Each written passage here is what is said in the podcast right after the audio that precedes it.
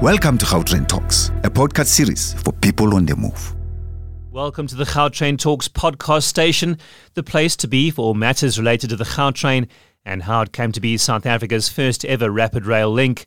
The Gautrain Management Agency, in partnership with the Gauteng City Region Observatory, hosted the fifth installment of the annual Public Transport Knowledge Seminar in October 2022. This year's theme was Action Learning for Innovation in Public Transport. And in part three, we hear from Olivia Maponya, the founder and executive director of Kopano Bus Company, and Lindiwe Mathebula, specialist in transport planning with the GMA, about innovation partnerships in the public transport sector. Now, this next panel, we are going to talk about uh, innovation in the public transport sector, but talking about other partnerships. Lindiwe Mathebula is the Gautrain Management Agency Specialist for Transport Planning. And uh, thank you for joining us. Olivia Maponya is Founder Executive Director of Kopano Bus Company. Thanks again, man, for, for joining us. Now, Kopano Bus Company is based in Limpopo, right? And then we are here talking Gautrain and public transport here in Gauteng. I know a little bit about why you are here, but I would like you to tell me a bit more about the relationship that you have with public transport, especially Gautrain's perspective on public transport. Thank you so much, Tim. Um, I think let me give a background of Kopano Bus Service. Yeah. Bus Service is a commuter transport company. We operating similar services as Gautrain on the buses side. Uh, that is where our common services, you know, come into the picture, wherein uh, we bring in value to the, you know, nation. So Kopano Bus Service is currently operating in Limpopo Province, in the Capricorn District Municipality, uh, in Polokwane and in Leboa. So our offerings to the to the public is giving them services in terms of uh, giving services to the poorest of the poor in the, in the province. We're not doing that alone. We're doing that um, on behalf of the Department of Transport. So that's where we offer our services to. Okay, well, we'll talk about uh, action or innovation in action in the public transport sector in a moment, but I'm also curious about partnership with the taxi industry. Lindiwe, from uh, Gautrain's point of view, what kind of partnership do you have with the taxi industry? All right. Um, so I think it's over a decade ago, just over a decade ago, we uh, celebrated the 10 years of this partnership um, last year. So basically, um, the Gautrain um, entered into a partnership uh, with the minibus um, taxi um, industry to provide a transport service for our commuters. Um, and I mean, this uh, partnership, um, the, the overarching uh, reason behind, you know, this partnership um, is the legislative mandate um, by the GMA Act to integrate the Gautrain with other modes um, of transport, uh, which then also include um, the taxis. and I think after the, the construction of our station at Marlborough, there were no uh, Gautrain buses operating at that station um, due to a demand forecast study that was conducted prior to the commencement um, of the project. Um, so um, there was a need then to provide a first and last mile solution uh, for passengers uh, from Marlborough Station. And that's basically how the partnership uh, with the taxi industry was formed. Mm. Uh, differentiate the partnership of the taxi industry with yourselves from the Gautrain buses. What's the difference? All right, um, so the Gautrain buses um, are part of the concession agreement. Um, you know that the Gautrain is part of a Triple P uh, project uh, where we do have um, concession partners, and the Gautrain buses form part of that um, concession agreement. Whereas in with the minibus um, taxi industry, uh, that was basically a variation from the uh, current uh, concession agreement, and that's how we basically entered into that uh, partnership with the minibus how does it work? I mean, are they are they being subsidized in any way? Yeah, um, so, so, so, this, so through this um, innovative uh, contracting model um, that we have developed that basically enables uh, the minibus uh, taxi industry to contract, you know, with the Gautrain um, to provide, you know, a transport service. Um, yeah, so, so, so that's how, you know, it was, it was really formed. And, and you're happy with the partnership so far, and why is that? Yes, um, so actually, let me just go back to, to, to, to the subsidies as well. As part of the uh, contracting model, uh, we have uh, developed a financial cost model that uh, basically assesses the viability, the financial viability of the service, but we also calculate the operating costs, uh, labor costs, um, and also some profits um, that are um, embedded um, onto to, to that uh, model. And that's basically how we subsidize, you know, the, the taxi industry through this um, financial uh, model. I'll come back to that point because there might be a lot of lessons learned that uh, can be expanded to other parts of the country. Let me let me go back to you, Olivia, and talk about uh, Kopano bus service in the in the in, in Limpopo. Uh, the Capricorn region in, in particular, that we, we're talking innovation in action in your line of business. How do you express this innovation in action? Thank you. Um, understanding uh, innovation is creating value, but how do we create that value? We create value through knowledge and through science. And uh, given Limpopo, Limpopo is a very um, remote and uh, rural uh, province. We're in um, outside some few challenges. We're in looking at those challenges as Kopano Bus Service. We don't just see challenges, but we want to see opportunities in those challenges. Um, firstly, would um, you know, touch on the issue that currently, as the nation, we're sitting with in terms of water scarcity in our in our areas. Buses need to be cleaned, need to be washed every day. But here we are sitting with a problem, with the challenge of um, uh, shortage of water. How do we come about uh, uh, about that challenge? So we are currently, you know, um, doing studies in terms of having a new technology wherein we can clean our buses without using water, waterless kind of um, um, uh, system that will assist us in terms of saving the little that we can have for, for people's consumption. And another thing, looking at the industry in general, we understand that transport industry is still male, male dominated.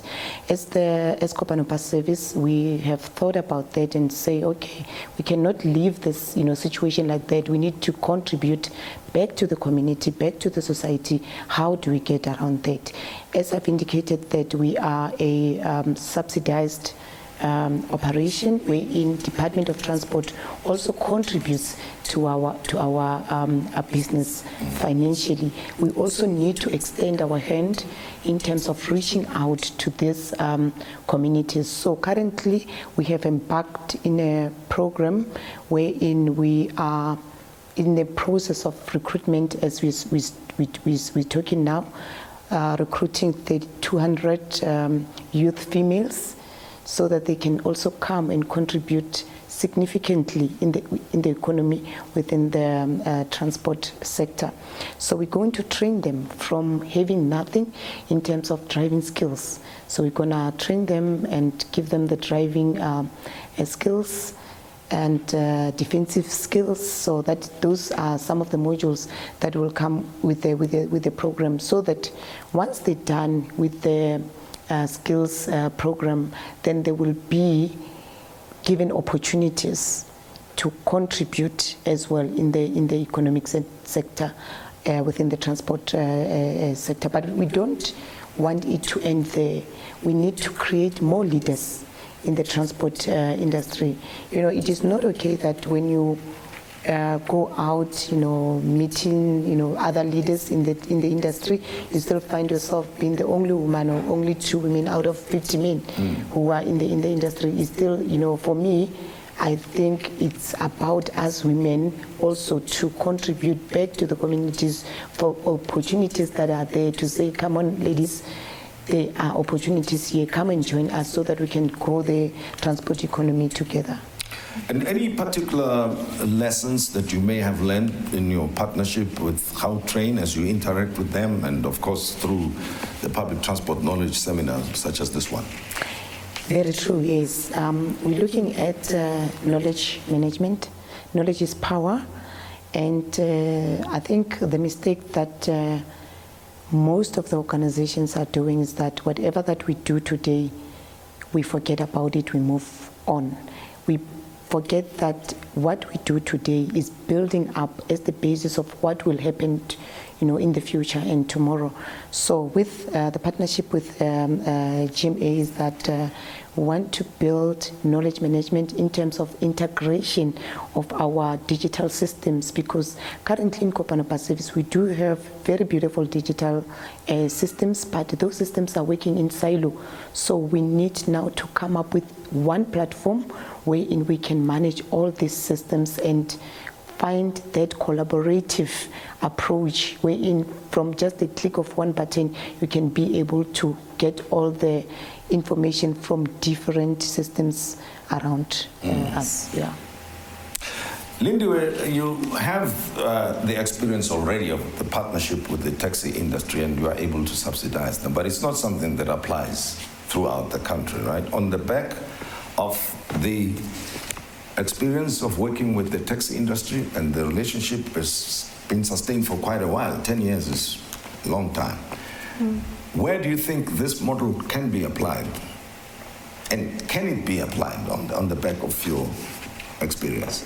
Yes, um, so I mean, um, this model, as I said, it's an innovative model and it's first of its kind, you know, that was actually um, developed where you find that, you know, a government entity is able to partner uh, with, with, with the taxi industry.